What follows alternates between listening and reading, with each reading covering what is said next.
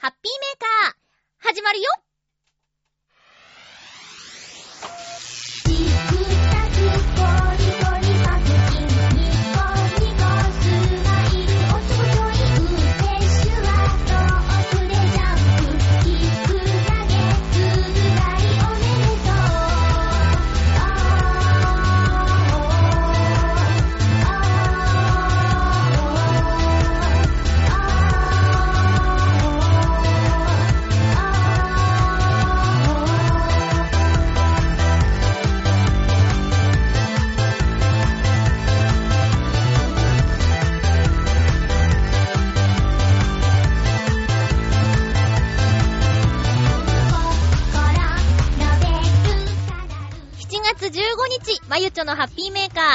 の番組は、ハッピーな時間を一緒に過ごしましょうというコンセプトのもと、ちょあへよ .com のサポートでお届けしております。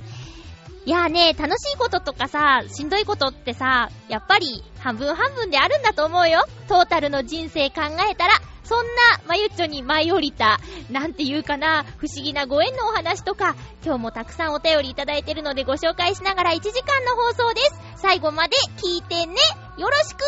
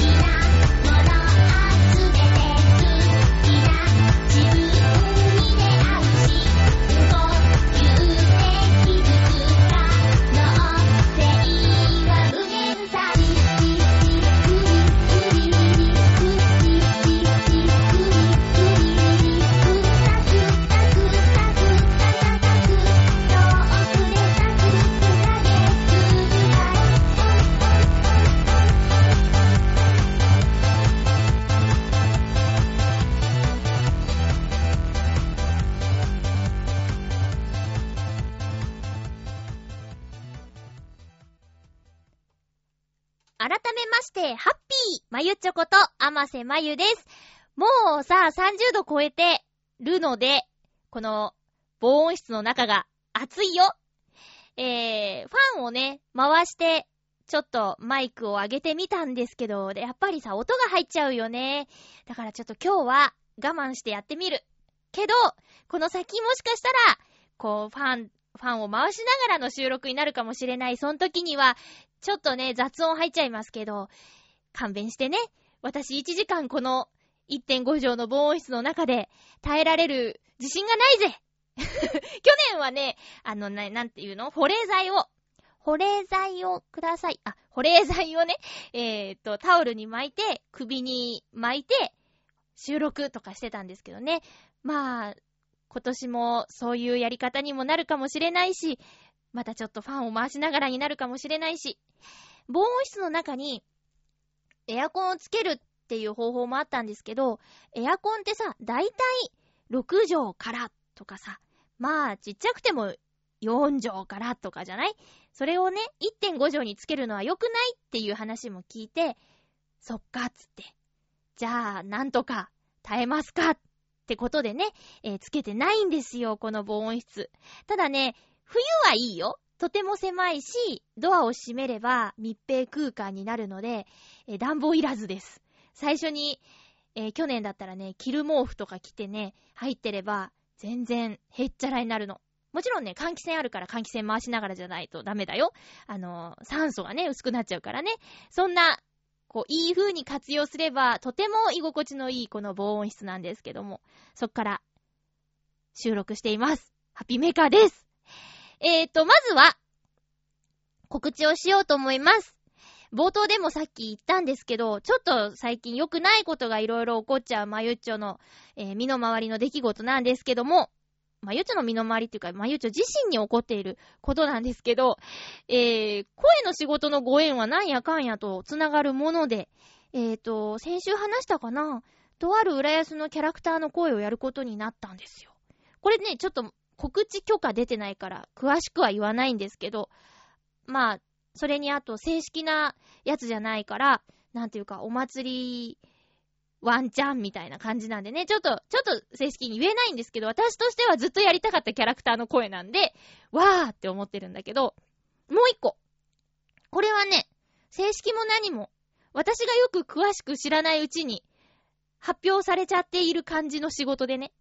えブログにもちょろっと書いたんですけど、浦安の花火大会が、今月、第4土曜日に開催されます。7月26日か。土曜日ですね。第36回浦安市花火大会。こちら、えー、j コムで中継されるんですよ。完全中継。えーとね、ここの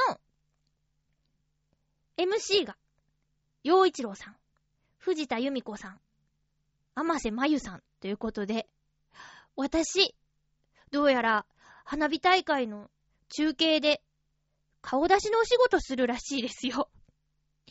あのもちろんこの日、スケジュール、抑えられてました。ただし、天の声としてってことだったんですよね。メールを募集したりするので、それを読む役なのかなと思って、あ、やりたいですって言ったんだけど、あの、浴衣で来てくださいって言われて、え、なんで天の声なのに浴衣が必要なんだろうと思いつつ、そしたら、昨年ね、あの、ゲリラ豪雨がやってきて、花火が中止になって、えー、でも生中継はされているから、時間いっぱいまで、なんとか、えー、繋いだっていう経緯があったり、とかしたんで、万が一なんかあったらっていうノリだったんですよ。なあ、まあ、じゃあしょうがないかなと思って、浴衣の手配はしていたんですけど、まあ、ただ、なんて言うんですかね。ちょっと聞いてた話と違うよっていうことで、ま、ゆちゃんビビってます。あの、顔出しの仕事をそもそも経験がほとんどないと、あと生放送初めてっていうね、ことで。で、例年だったら、この、浦安の花火大会って、千葉県内の j コムで、あの、放送されるんですよ。だからね、あの、浦安のみならず、千葉県の広範囲に、私の、なんていうか、えー、干渉用じゃない顔をさらしてしまうことになることにビビっています。声だけだったらいいんですけどね。でね、なんだっけ、アートグレイスウェディングコーストっていうね、ところにセットを組んで、3台のカメラを通して迫力ある光と音の共演を放送ってことで、このアートグレイスってさ、すっごい綺麗な結婚式場なの。で、一回行ってみたいなと思ってたけど、まさか仕事で行くことになるとは思いませんでしたよ。うん。で、藤田由美子さんは、えっ、とね、ホームタウン浦安っていう、今のぐるっと浦安の前身番組の、浦安紹介番組、私がナレーターとして初めて参加させてもらった番組の MC をやっていた方で、洋一郎さんとゆみちゃんのコンビは、初代の浦安紹介する名コンビだったんですよ。で、この二人の空気出来上がってるのに、そこに私入っていくっていうのもまたね、ハードル高すぎますよ。ねえ。っていうことで、あの、もし、この j イコムの、放送エリアの方、7月26日の、何時からかな？あ、7時20分から8時40分。だって。あ、そうだよ。j イコムチャンネル千葉って書いてある。うん。j イコム対応物件は無料でご覧いただけるチャンネルですってことなので、もし見られる方がいたら、見て笑ってください。毎人が浴衣を着てる、ぷぷぷっつって。でね、本当お願いだからね、26日雨にならないでほしいんだよね。雨天の場合は翌日ってことなんだけど、浴衣の予約をさ、えー、2日連チャンで入れなきゃいけないのかなちょっとね、ほんと、ほ、そんなことしたらね、あの、大赤字ですよ。いやいや、頼むから7月26日にやっていただきたいと。そうじゃないと私、浴衣がないよ。で、で、ですよ。で、ですよ。この番組では、メールで花火大会の思い出、番組応援メッセージを受付中です。当日じゃなくて前もってでもいいんですよ。だからぜひ皆さん、あのー、馴染みのハッピーネームがあると、私すっごく勇気づけられると思うんだ。だからね、まゆちを助けると思って、このメールをですね、ぜひ、送っていただきたいんですよ。一言でいいんだ。まゆちょ頑張れとかでもいいんだ。うーん。花火大会の思い出だったら、なおいいですけどね。アドレス言ってもいい？アドレスは、花火、h-a-n-a-b-i、花火、アットマーク、j-com、jcom.ne.jp なんですけど、jcom.home.ne.jp 花火アットマーク jcom.home.ne.jp です。こちらに花火の思い出、番組応援メッセージお願いします。洋一郎さんがいるから、チョアヘヨで一緒のね、洋一郎さんと私、チョアヘヨから二人行きます。で、火曜配信チームだね、なんてね、あの、めぐみさんと言ってたんですけど、そんなこんなで、えー、まゆっちょちょっとビビってる花火大会生中継のお仕事の予告の話でした。7月26日です。隅田川と同じ日だけど、隅田川も中継、きっとテレ東でやるけど、j イコムも見てね。よろしくお願いします。そんなこんなでした。えーと、お便りご紹介します。これね、多分次回も予告しちゃうよ。だって7月26日でしょ？じゃあお便り。お便りはね、じゃあね、えっとね、うーん、ハッピーネーム、フクロウのキスさんからのお便りです。まゆちょさん皆様、ハッピー、ハッピー前回の宿題について笑い、うん。クノールさんやキヨキヨさんのように、新しくお話を聞かせてくださるリスナーさんが増えることはとても嬉しいことです。ここしばらくコメントをするリスナーさんが少なかったのですが、私自身がハッピーメーカーを聞き始めた頃は、もう少し賑やかだったので、少し残念に思っておりました。なので、新しくリスナーを増やしてくださった、りょうさんには感謝ですね。きよきよさんには、作り手としてこれは美味しいと思うパンのお話とか、作り方の工夫などがあれば聞かせてほしいと思いますし、クノールさんには楽しいと思ったり、おすすめと思える映画のお話とか、差し支えなければ友人とこんなことをしたというようなお話を聞かせていただきたいなと思ったりしています。ということで、お二方、これからもよろしくお願いいたします。ということで、前回の私の振りに答えてくださったフクロウのキスさんです。ありがとうございます。そうですよね。確かに。あのー、最近ちょっと、ほんと、あの、フクロウのキスさんとコージアートワークさんが、いなくなっちゃったらお便りくれる人がいないとか思ってたけど、最近は、あの、いっぱいくださる方が増えて私もとても嬉しく思っています。連れてきてくださったりょうさんには本当に感謝しています。ありがとうございます。そしてこれからもですね、聞き続けてもらえるように、そしてお便りを送りたいなと思ってもらえるように頑張っていきたいと思いますので、よろしくお願いします。みんなもね、あの、負担にならない程度で、お便りないとまゆっちょ喋れないかな？とか、そういうなんかやらなきゃとかじゃなくて、送りたいなっていうテンションの方が嬉しいかな。袋のキスさん、宿題。100点満点です。ありがとうございました。続きましては、今日もね、たくさんお便りが届いているので、うまいこと、あの、紹介していかなきゃいけないなとは思うんですけども、そういえばさ、あの、我が町、浦安は、台風の被害、そうでもなかったです。ようん。風が強いなとか、あと、浦安はね、台風が直撃なんかしちゃったりすると、京葉線、東西線両方とも影響が出て、陸の孤島になっちゃうなんて言われていたけども、そういったことも特になく、あの、私は無事でした。皆さんの街はどうですか？台風が直撃しなかった街が、あの、土石流がとか、いろいろとね、雨がすごく降って地盤が緩んでとか、いろいろとあったみたいですけど、皆さんはどうでしたか？大丈夫でしたか？これからね、また台風の季節がやってくるし、あとゲリラ豪雨。これはね、本当に突然のことだから、避けられないかもしれないですけども、あの、私はあの、携帯電話、iPhone に、雨雲レーダーとか入れてて、えー、東京アメッシュとか、そういうなんか雨雲レーダー入れてるので、ちょいちょい移動中は見てみて、すごく天気がいい日の午後とかね、危ないじゃん？だからちょっと、あ、こっから歩くなって思うときはチロッと見てみて、あ、なんかこの小さいクマ通り過ぎ、過ぎるのを待とうかとか、そういうのに使ったりはしています。なのでね、あの、使えるものは使って、なるべく外出中にシャワーを浴びた状態にならないように気をつけていきましょうね。そう、そんなあの、台風の、にまつわる、ちょっと台風絡みのお話かな？ハッピーネーム、コージーアットワークさんからです。ありがとうございます。まゆちょハッピー、ハッピー？台風が過ぎると、一気に蒸し暑くなりましたね。ほんとですよ。ちょっとの晴れ間が重要な季節なので、せっせと自転車を漕いでいます。というわけで、金曜日の夕方、今乗っている自転車の走行距離が2万キロを超えました。すごい。2010年の11月20日に乗り始めた自転車なので、ちゃんと覚えてるんだな。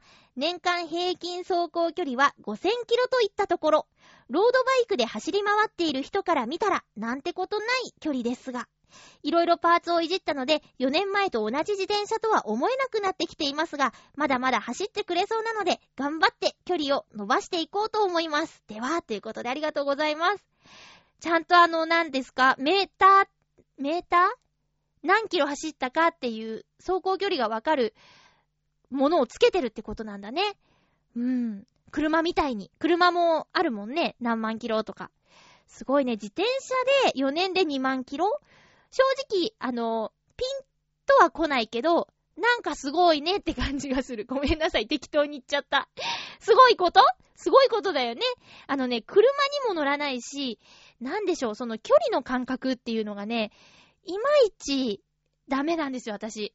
だから、どっからどこまではだいたい何キロぐらいとかいうのも、ちょっとね、疎いかな。うん。けど、すごいんだと思いますよ。すごいよね。うん。足だけで、こう、恋で2万キロ行ったってことだもんね。どっからどこまでみたいな表現があると、よりわかりやすかったかもしれないけども、2万キロか。ねえ。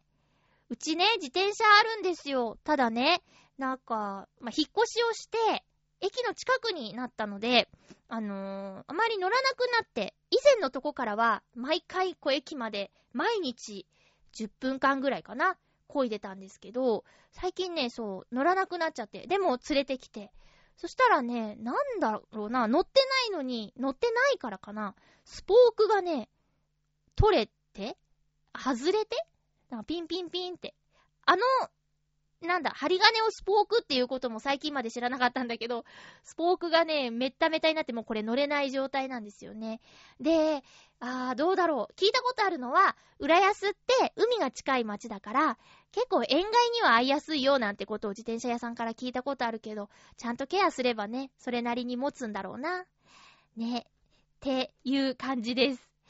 コージアットワークさんのお話聞いてると物を大事にしなきゃとすごく思います。メッセージありがとうございました。それでは、今日もね、そうですね。あ、じゃあ、えっと、前回の補足ということで、水なぎさんからいただいている普通歌をご紹介しようと思います。えー、まゆちょハッピー、ハッピー？ハッピーレコメンドの訂正や補足などなどですってことで。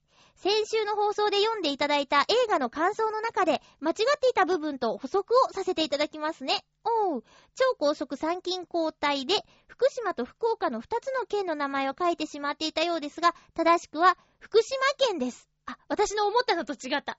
福岡、福岡じゃなくて福島ね。福島県いわき市に実在した湯長屋藩の殿様と藩士たちの珍道中を描いています。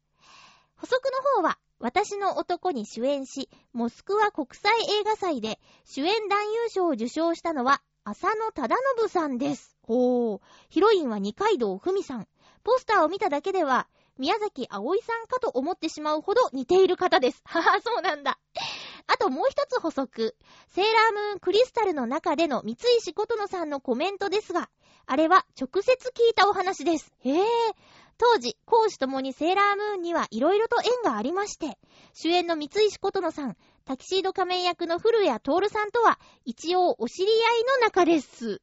すごいというのも、当時まだインターネットが普及し,、ね、していなかった時代に、文字だけでコミュニケーションを取るパソコン通信というものがありまして、その中のニフティサーブ、ニフティサーブというパソコン通信ネットのアニメフォーラム内に美少女戦士セーラームーン会議室というものがあり、私はそこのサブボードリーダーをやっておりました。へえ、ええ、全然わからない。中学生だったからな。それと、私の本業のこともあって、出演声優の皆さんや、原作者の竹内直子さんには何度もお会いする機会がありました。古谷徹さんとは当時、会議室のメンバーともども何度か飲みに行ったりしています。へえ。ネフライト役の森勝治さんを交えて、バーベキューに行ったこともあったりして、ではでは。すごいいやね、いつも聞こう聞こうと思ってて、聞いちゃいけないんだろうなと思って聞けないことが、み、水なぎさんの職業。何の職業してんだろうってね、いつも気になっちゃう。ちょこちょこ、ね、北海道に行けて、で、ね、こういうお話聞くと、何の仕事をしてる方なんだろうっていうのは、ずっと、もう出会ってから、出会って、まあ少しぐらい知ったりからずっと気になってることなんですよね。よかったらこっそり教えてください。もちろん秘密は守りますのでね。えー、ということでした。皆さん、びっくりな人もいるんじゃないですか。セーラームーンにハマったリスナーさんって結構いるんじゃない？私はもう、ドンピシャで、私、月のうさぎ、中学、なんで、なんだっけ、2年生とかいうタイミングだったもん。その辺だったもん。うん。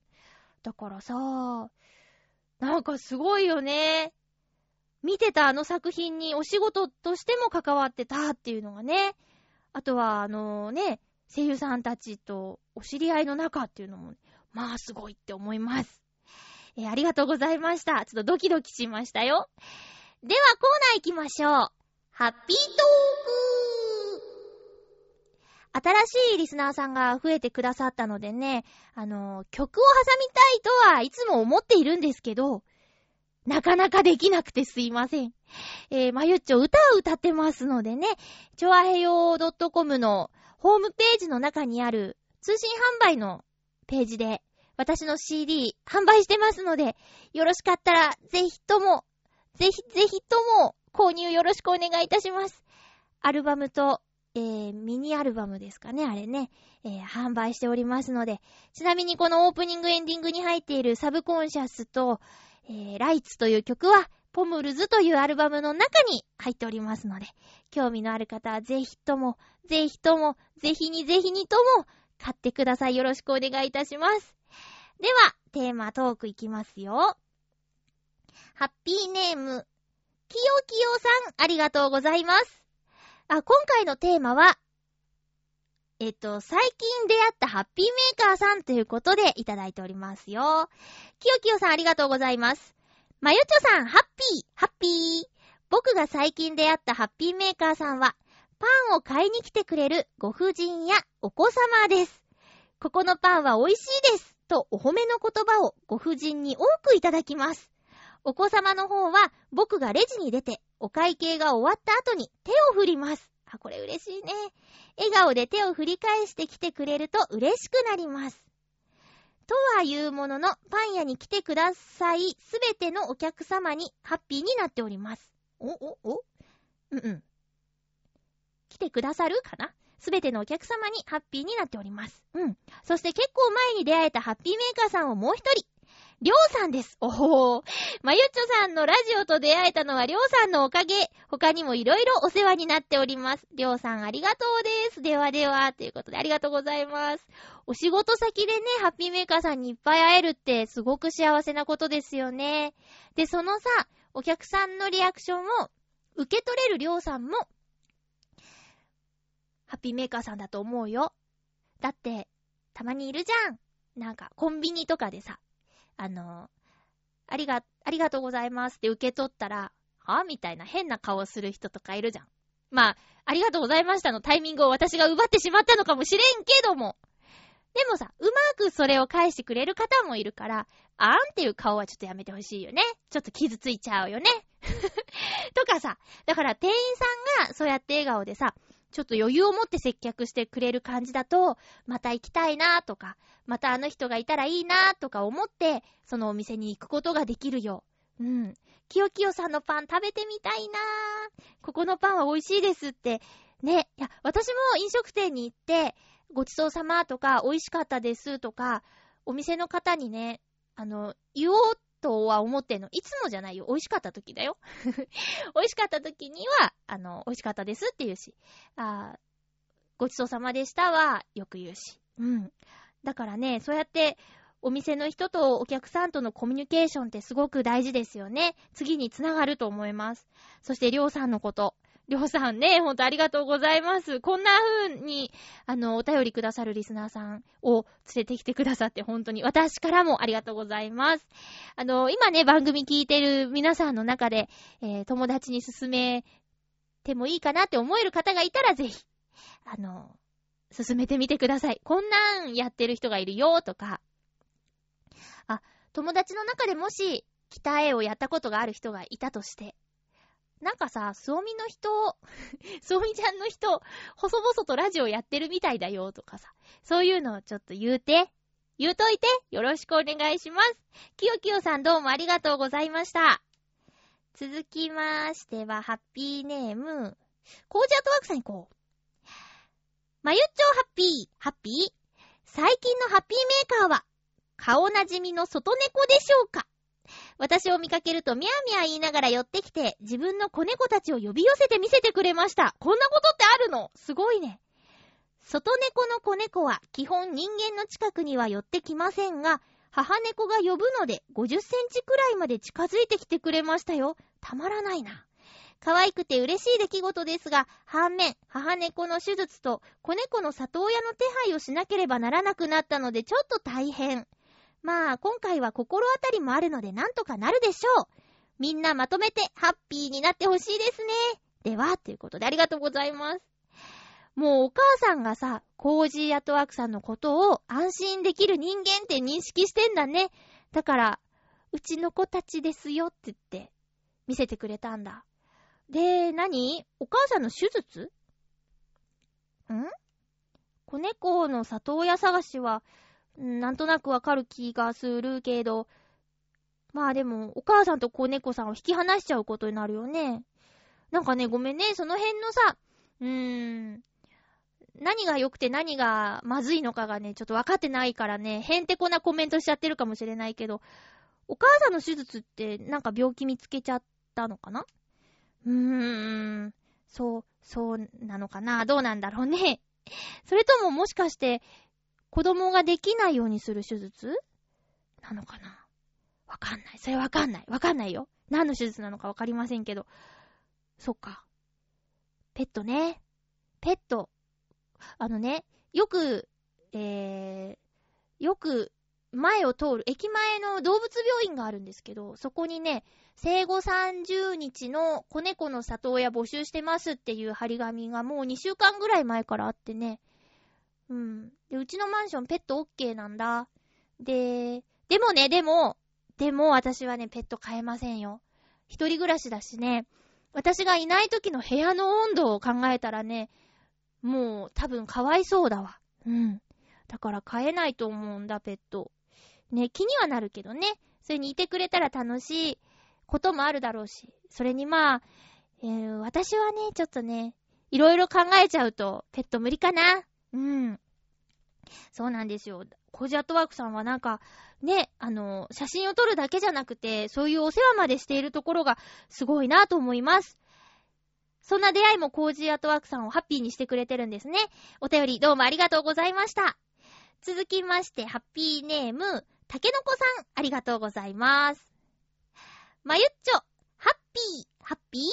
あなたが出会ったハッピーメーカーさんということで、ちょっと和んだお話をします。はい。最近バイクの免許が欲しいという思いが高まり、先週ついに自動車学校に行ってきました。そこで入校の案内をしてくれたジムの女性がいたのですが、説明がものすごいたどたどしく、書類を渡すのもわたわたしているのが見て取れました。慌てているのでしょうか数字の567を反対側に面して座る僕から読めるように書こうとしてくれたのですが、6だけ思いっきりよ鏡文字になっていたりして、思わずふふって笑ってしまいました。ははは、かわいい。え、新人さんかなと思っていると、その女性は、すいません、新人なもので、と一言、当たりじゃん。それを自分で言っちゃったらダメなんじゃというツッコミは飲み込みましたが、特に急いでいるわけでもなかったですし、僕も若干緊張していたのが和らいで、微笑ましい気分になりましたね。新人さんが頑張っている姿は応援したくなりますね。僕も自分もバイクの免許取得頑張ろうと思います。それでは、ということでありがとうございます。どんな職業でも最初はみんな新人さんでなれないよね。そんな時にさ、出会ったのがタケノコさんみたいな人でよかったと思うよ。それをさ、あの、イライラして取る人だって世の中にはいるわけで。ねえ。だからタケノコさんが相手でよかったね。和んだって思ったしね、タケノコさん。あこの間、あのイクスピアリでお友達とランチしたんですけど、その時のね、店員さんがまさに こんな感じだったよ。あのしっかり声を出そうとしていたりするんだけど、緊張で何言ってるかわからなくなっちゃうような感じ。あと、食器をこうね、置いてくれる時も、カタカタ、もう本当に震えちゃっている感じでね。うん。だから、あーって新人さんなんだと思って、一緒にいた子もさ、穏やかな子だったから、あ、あの、ちゃんとね、置いてくれた時に、ありがとうございますとか、なんか、あんまりその、あ、新人さんなんですかみたいな感じじゃなく、普通に、普通に振る舞おうっつって、で、ありがとうございますって言って受け取って、みたいなことありました。うん、頑張ってほしいって後で言ってた。そう、その時ね、そう、女の子だったけど、本当にね、一生懸命さが伝わってくれば、ちゃんとできなくたって別にいいんだよね。なんかダラダラやってる方とかだったらさ、しっかりしてよって気持ちになっちゃうかもしれないけど、そうじゃなくて、一生懸命やろうとしてできないことはしょうがないもん。だからさ、よかった。たけのこさん、あの、バイクの免許、頑張って取ってくださいね。行きたいとことかあるのかな？夏に向けて、あ、どれぐらいで取れるのかな？予約とか今取りづらいかもしれない？夏休みに入っている大学生の方とかも通ってるかもしれないもんね。とにかく、怪我のないように、骨折は長引くよということで実体験からのコメントでした。えー、たけのこさん、ありがとうございました。続きましては、えー、っと、テーマにいただいているのは、ハッピーネーム、フクロウのキスさん、ありがとうございます。まゆちょさん皆様、ハッピー、ハッピー？今回のテーマ、最近出会ったハッピーメーカーさんについて、先日、突然実家に立ち寄るように呼び出されました。何事かと実家に帰ってみると、上の弟が家族と一緒に実家に帰ってきていて、その時に下の弟夫婦に声をかけていたらしく、家族勢揃いといった状況になっていました。そこでみんなでカードゲームや食事をして楽しい時間を過ごせました。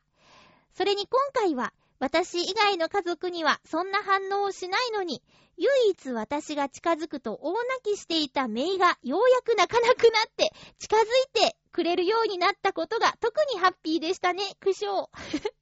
よかった。他は知らないが、子供と動物には好かれるという私のキャッチフレーズを完全粉砕してくれた子なので、問答無用で泣き出されなくなって、とりあえず一安心できました。笑い。それでは、ということでありがとうございます。よかった あの、イタジェラのカズチンも、あの、メイコさんに怪獣扱いされてるって話を聞きまして。で、私には、メイもオイもいないので、どんな感覚なのかよくわからないんだけど、やっぱり親戚の子には嫌われるより好かれたいよね。で、フクロウのキスさんはさ、他の子には嫌われないのに、メイっ子だけにはっていうのがね、不思議だよね。だけど今回はそうか。やっと打ち解けることができたんだね。なんか、こういう賑やかな家族の団らんの時間っていうのがね、ちょっと羨ましいかな。うちね、あんまりそういうのなくって。うん。親戚が少ないっていうか、うん。兄弟もね、結婚してないし、いとこっていう存在もいなくって、だからまあ集まってもせいぜいね、たかが知れてるというか、ね、自分が言うなよって感じなんだけど、私も一人身だからさ、そういう場を提供してあげられなくて申し訳ないんですけどね。まあ、だから、なんていうか、ちょっとさ、その団らんの絵が浮かんできたっていうか、あとはもうとにかく、めいっ子さんが、あの、懐いてくれて、よかったね。何歳くらいなんだろうね。もうお年玉とかあげてる年齢ですかね。うん。ではでは、袋のキスさん、また会った時に同じようなリアクションだといいね。うん。お便りどうもありがとうございました。最近出会ったハッピーメーカーさん。うーん、そうですね。いっぱいいるな。なんか、へこんでたからさ、私が。だから、その時に励ましてくれた人みんな、そう。気にかけてくれた人みんな、そうかな。うん。それぞれに、みんなはみんなの暮らしがあるのに、こうね、ちょっと凹んじゃってる私を気遣ってくれたりする、周りにいる人みんなが、私には、ハッピーメーカーさんでした。よ。うん。つい最近はね、あの、たまたまなんですけど、収録の、収録と収録の間に時間が空いちゃった時に、あのなんだっけ、ツイッターでかな？ちょっとこうつぶやいて、にリアクションとかしてたら、ちょ、今暇だからこれから行きますよ、みたいな感じで、わざわざね、あの、私の相手をしてくれた人がいてね、すごーく助かったし、普段あんまり差しで話すこともなかった子だから、ものすごーくね、いい時間だった。うん。十、十個、十二個ぐらい下なんですけど、ははは。最近の私のね、へこみっぷりに、ちょっと苦言まで言ってくださって、それはね、本当にね、あの、おっしゃる通りのことなんだけど、あ、これ十、一回りも違う子にまで、私、お説教されるぐらい、ダメダメになってるって、改めて自覚してね、早く、なんていうかな、取り戻したいなって思った。うん。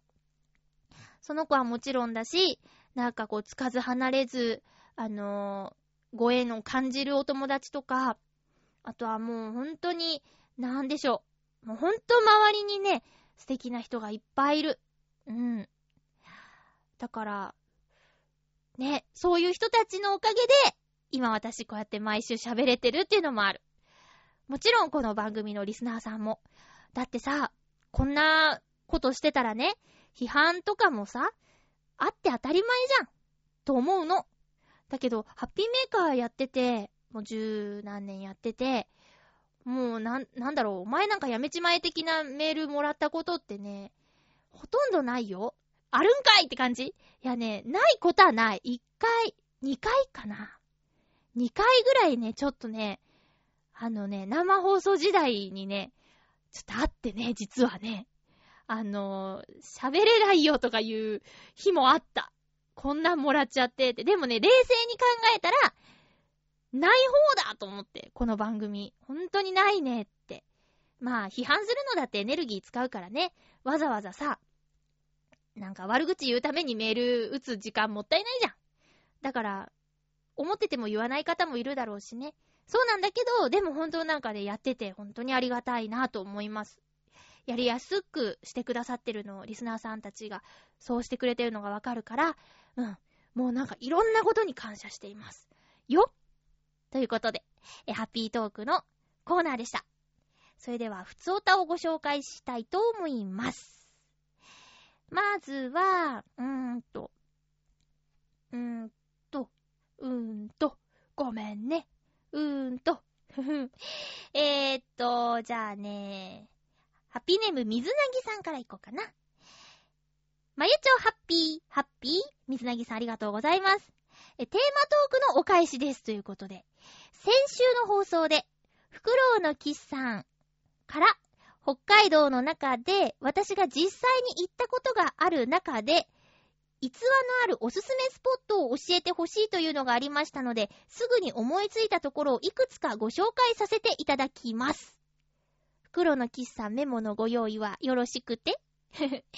え、まゆっちょは、源義経という鎌倉時代の武将はご存知でしょうか？鎌倉幕府を築いた兄、源頼朝に追われ、お供の弁慶とともに東北の地で果てたと、学校の歴史の勉強で出てくる有名な方です。その義経にまつわる伝説が実は北海道にたくさんありまして、東北で兄の追手に撃たれたと見せかけて、実は北海道にまで無事にたどり着き、その後北海道を北へ北へと逃げ、大陸に渡り生きながらえたという話が残されています。へぇ。北海道の日本海側の海岸には、奇岩と言われる不思議な形をした岩がたくさんありまして、そのいくつかに義経伝説にまつわる逸話が残されています。有名なのは、シャコタン半島にある、カムイ岩とジョロッコ岩ですね。カムイ岩は、カムイワの方は、義経と恋に落ちた、日高ビラトリの酋長の娘、チャレンカが義経を追ってカムイ岬まで来たが、義経は旅立った後で悲しみに暮れたチャレンカは海に身を投げ、カムイ岩になったというお話。はあ。また、ジョロッコ岩の方は、義経と恋に落ちたこの地の酋長の娘、シララが、ちょっと何これどういうこと？二人いるの？旅立った義経を追って大波に飲まれ、その後このジョロッコ岩が現れた。つまり、シララが岩になったとされています。この二つの岩はすぐ近くにありますので、一度の旅行で行くことができるのでおすすめです。小樽まで行って、そこから高速バスなどで行けますので、ぜひ調べてみてください。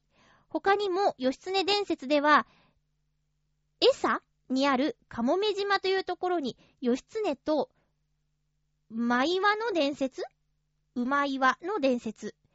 弁慶の力石伝説などがあって、確か弁慶の足跡などもあったと思います。それにしても、義経は北海道に逃げ延びた後、行く先々で女性と恋仲になって、でも女性を置いて旅立って行ったんですね。なんてモテたんでしょうね、笑い。ははは。ほんとだね。とりあえず、すぐに思いつくのはこのあたりです。6月末から8月いっぱいまでは、シャコタン半島あたりではウニがとっても美味しいので、行かれた際にはぜひ味わってくださいね。おすすめは、エゾ紫ウニのウニ丼です。ではでは、ということで。えー、袋のキスさん、どうすか？興味湧いた？なんか、義経すげえな置いてっちゃって、二人とも亡くなっちゃって。なんか悲しいけども。そうなんだ。ど、どんだけモテモテさんなんでしょうね。大変な思いをして北海道まで逃げて、その後にいいことがあって、やっぱり、プラスマイナス、ね、大きな差はないんだろうなって、またまた思っちゃいました。水なぎさんありがとうございます。さすがですね。多分またね、ゆっくり考えたり、ピンポイントで質問したらね、きっといろいろ教えてくださいますよ。それでは、ハッピーネーム、コージアトワークさんからのふつおたです。ありがとうございます。ふつおたがね、あと2通あるんですけどね。あ、まゆちょハッピー、ハッピーこの時期、体力が落ちたら、とことんひどい目に遭いそうですね。というわけで、最近は栄養価の高いアボカドをよく食べています。食べながらいつも思うのは、アボカドの大きな種のこと。このまんま捨ててしまうのはもったいないので、100均でプランターを買ってきて栽培してみることにしました。すごいね。そういうのいいよね。こう、やってみよう買ってきてやりましたみたいな。調べてみると、アボカドの実に発芽抑制成分があるとのことで、食べ終わったら種の表面をよく洗っておくといいようです。あとは尖った方を下、尖った方を上にして、下を土に1センチくらい埋めれば OK。発芽率は4割くらいとのことなので、うまく芽が出るかどうか試してみようと思います。まゆちょも何か植物育ててみませんか？では、ということでありがとうございます。そうですね、ペットは無理でも植物なら、できるかな？うん。まあ、同じ命っちゃ命なんですけども。アボカドね、私も気になってた。なんかね、ハマってよく食べてた時期あったんですよ。わさび醤油でアボカドをね。うん。食べてた時期あったんですけど、確かにあの大きな種気になってました。けどそこ止まりだったな。やってみようってとこまで行くのがコージアトワークさんのすごいところなんですよ。4割か。半分以下の確率なんですね。あと土あんまりいらないんだね。だいぶ剥き出し状態ですね。そうなんだ。いや、なんかやってみようかな。で、春に思えば結構いろいろやれるのかな。この夏の時期に植えてみようってタイミングとかいろいろあるやん。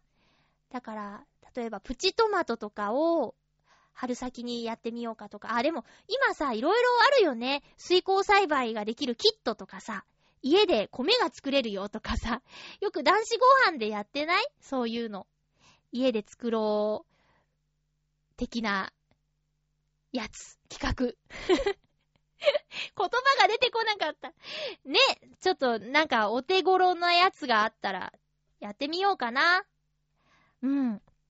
今ね、時間あるくせにね、何やってんだろうって感じなんだよね。ようやく最近ちょっと、あの、うん。なんか、なんかをこう残そうっていうことをね、あの、始め、かけたって感じなんです。結局やってないんかいみたいな。いやいや、あのね、うーん。まだね、まだなんかね、ぼーっとしてるかな。もうちょっとだね。え続きましては、同じくコージアットワークさんからふつおたです。ありがとうございます。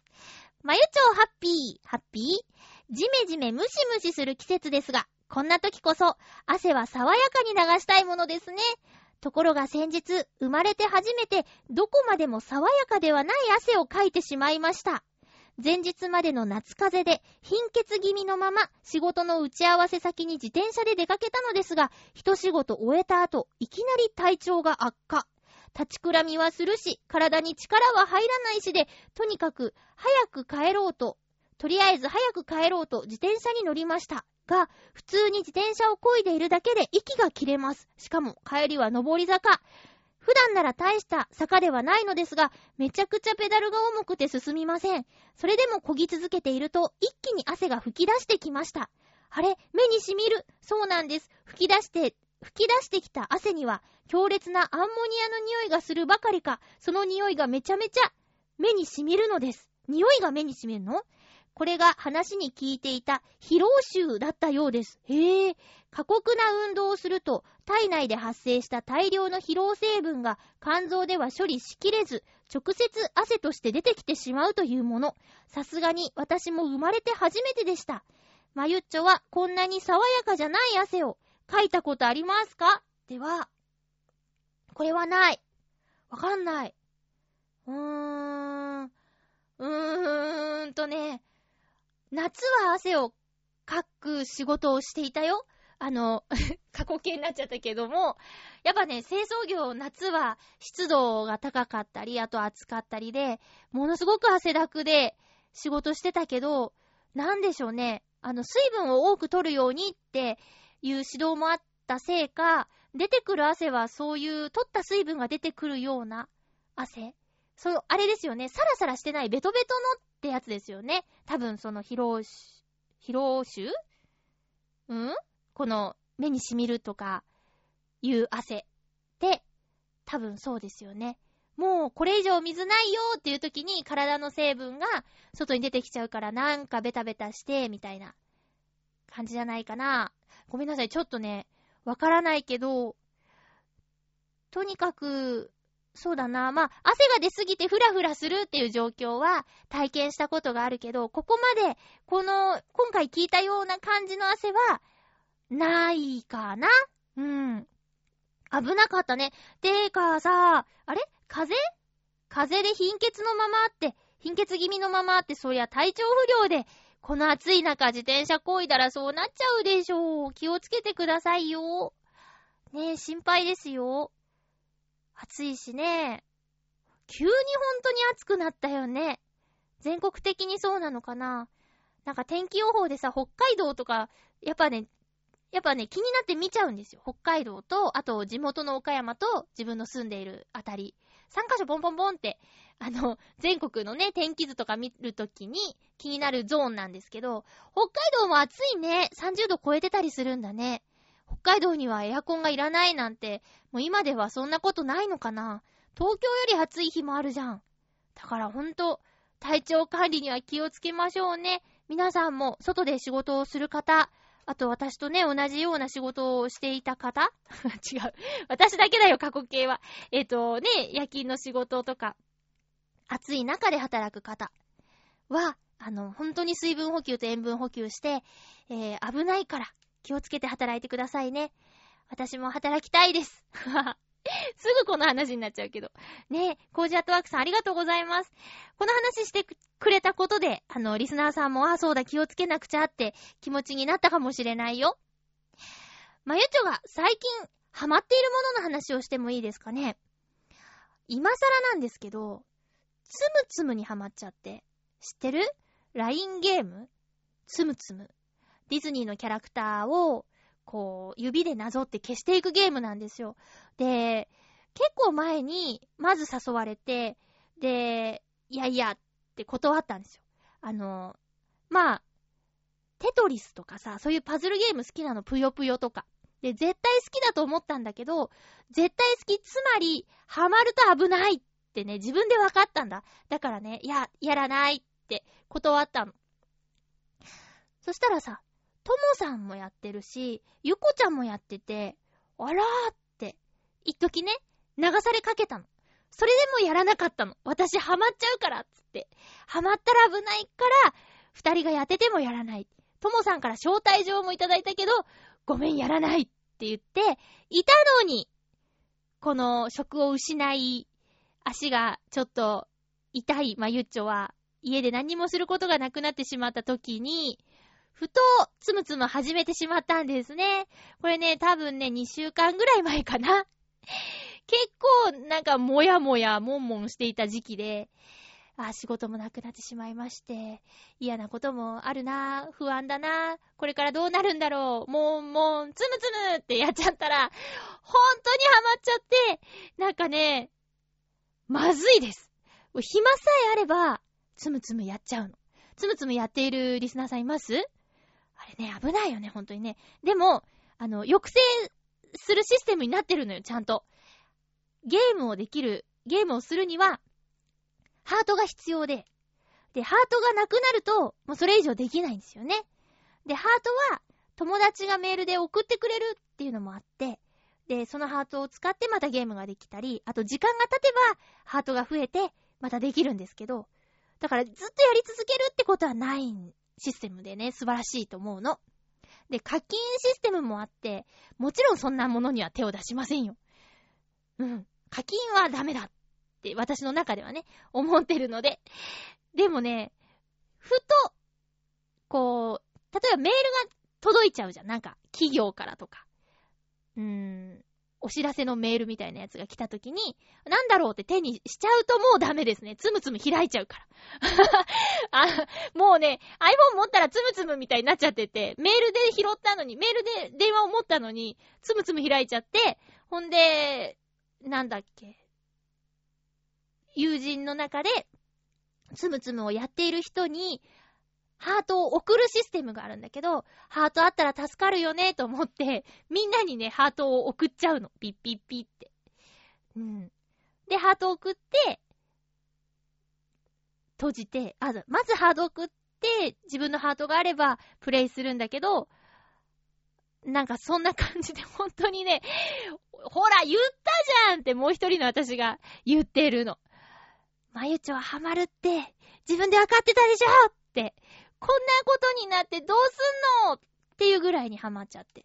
で、なんで今そんなにやりたいかって、7月いっぱいはね、アナと雪の女王の、アナと雪の女王のキャラクターのつむつむが出やすい期間なんだって。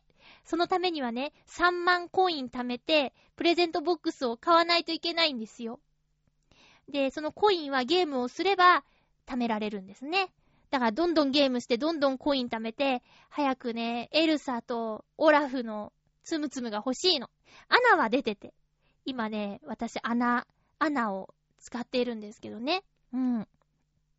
エルサが欲しいです。だって、フィーバーの時に、あの、レディゴーが流れるらしいですからね。ほらーダメじゃんハマってるよ。そのために1万ポイント、1万コインのね、プレゼントボックス全然買わないで、もう3万、3万、3万って貯めて、やるんだけど、あのー、先週見た映画の、マレフィセントとかさ、あと、ゼロっていうね、ナイトメアビフォアクリスマスの犬とかさ、そういうのいいからさ、早くエルサとオラフをって思ってるんですけどね。えー、そんなアナと雪の女王の DVD とか、ブルーレイとかがもうすぐ発売なんだって。リスナーさん見た人います？あれ、公開されたの3月なんだね。私ね、公開初日に行ってっからね。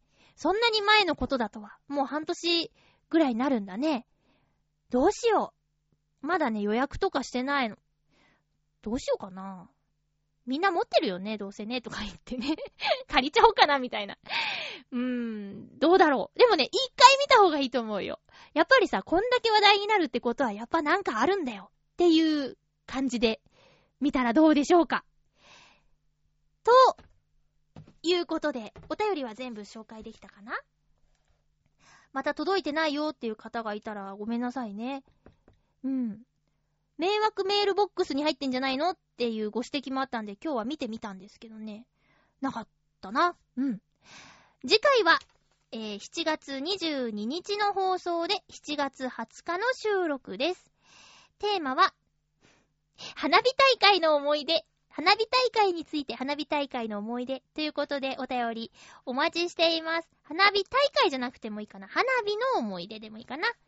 えー、繰り返しになりますが、7月26日土曜日、浦安市花火大会の中継にまゆっちょと洋一郎さんが出演します。そして藤田由美子さんも出演します。なので、この番組宛てに花火大会の思い出、そして、えー、番組応援メッセージ募集しているので、花火アットマーク jcom.home.ne.jp までお便りお願いいたします。まゆちょ助けてください。本当にね、どうなっちゃうんだろうね。あの、どうなっちゃうんだろう。もう自分じゃ本当にわからない。どうなっちゃうのか。何が心配ってね。あ、いや、これは、これ言うたらみんな見るもんな。そこ見ちゃうからな。ちょっともう言うのやめとこ。えー あ、そうそう。先週はね、チョアヘヨ本部に遊びに行ったんですよ。そしたらね、えー、イタジェラのカズチン、カズチン局長が、北海道に旅行に行ってたそうで、六花亭のシュークリームをお土産でいただきました。そしてなんと、昨日の配信のイタジェラ聞いてたら、あの、たまたまね、ロウリュについてメールをしてたらね、あの、お土産をゲットしちゃいまして、メール紹介した人にお土産あげますよっていう内容で、なんかまだいた、まだ手元にはないんですけど、五稜郭で、で買ったお箸を、あの、いただけるって番組で聞いて、すごいテンション上がってます。五稜郭の箸ってなんだよみたいな。箸に星型ついてんのかなとか。お箸欲しかったんでね、すごく楽しみにしているよ。いつでも受け取ります。ということで、お送りしてきましたハッピーメーカー。そろそろお別れのお時間です。暑さに負けずに夏を乗り切ろうね。まだ梅雨明けてないけどね。お相手は、まゆっちょこと、あませまゆでした。また来週、ハッピーな時間を一緒に過ごしましょうハッピー